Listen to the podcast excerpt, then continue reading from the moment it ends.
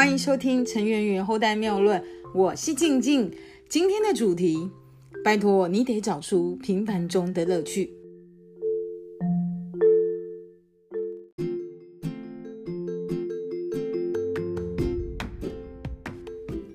我现在呢，想要跟大家聊聊天，可是啊，你们知道吗？我的舌头里面啊破了一个大洞，讲话呢都觉得有点大舌头。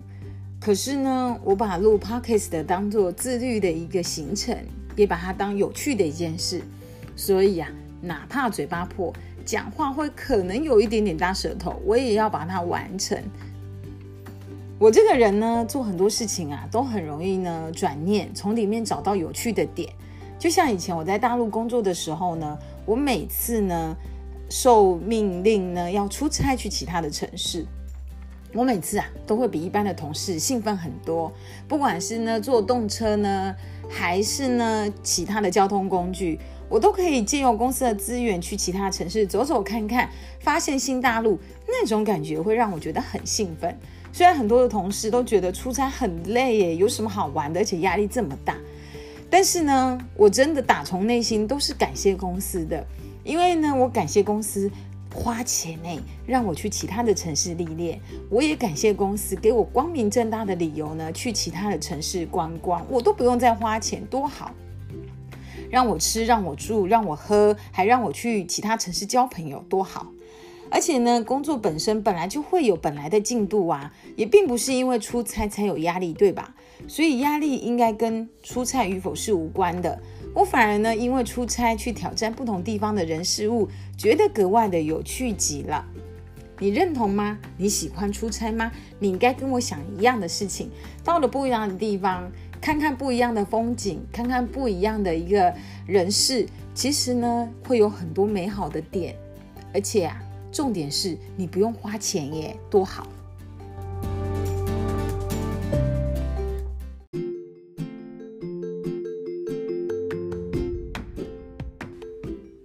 再聊到社团，不知道你有没有参加社团？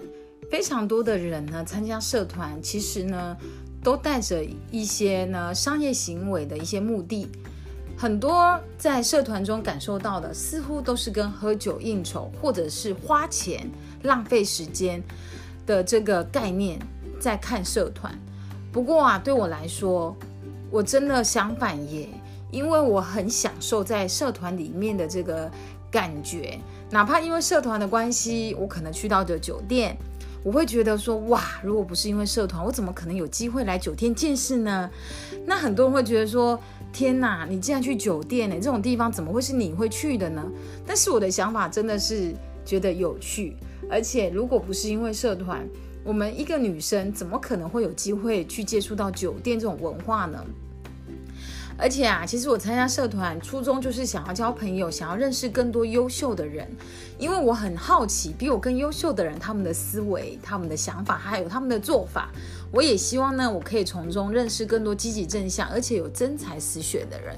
所以我在参与社团付出的过程中，我说真的，我都可以感受到很多的乐趣哦。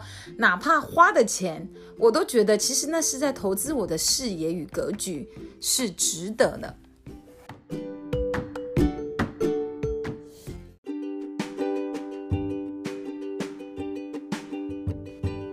提到一个例子啊，我在很多年前呢，曾经一个人呢去了加拿大温哥华游学。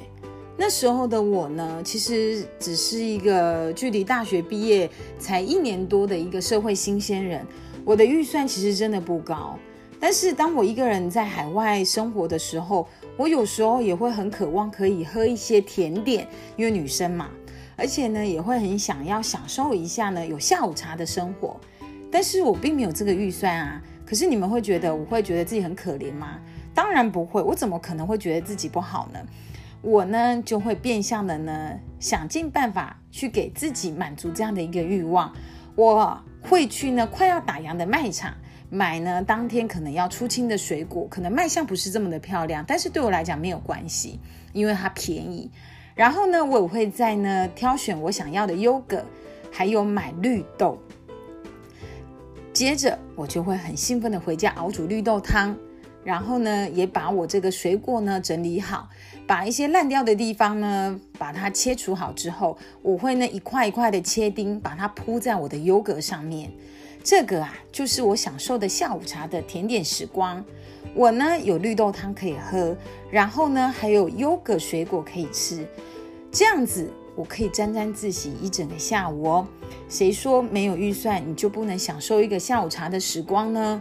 我啊，就算没有预算，生活算是一个穷学生的女孩，我也会从中找到乐趣与这个刺激。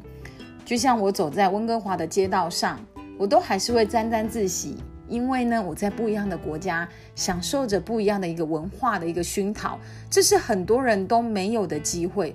所以我并不会因为我自己一个人在温哥华的街道上。可能没有预算买鞋子，可能没有预算呢买一些比较好的生活用品，而觉得自己不开心。其实真的不是需要的情绪，我们还是要感恩，因为呢，我们已经够幸福了，我们可以感受到别人所不能感受到的异国风情。所以必须呢，从里面你要找到你的正向的思考的位置。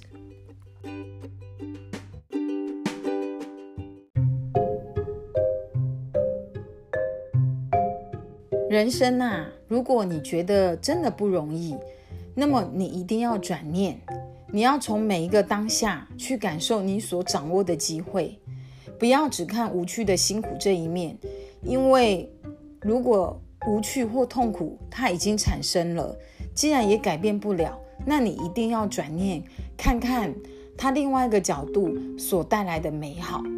譬如说你受了伤，肯定是不舒服的，但是转念。你要感谢你的伤是可以复原的，你也要转念，因为你的伤，所以可以让你暂时呢，可能可以休息一下下。所以不管是发生什么样的事情，它一定有不同角度所可以想象的一个正向的思考。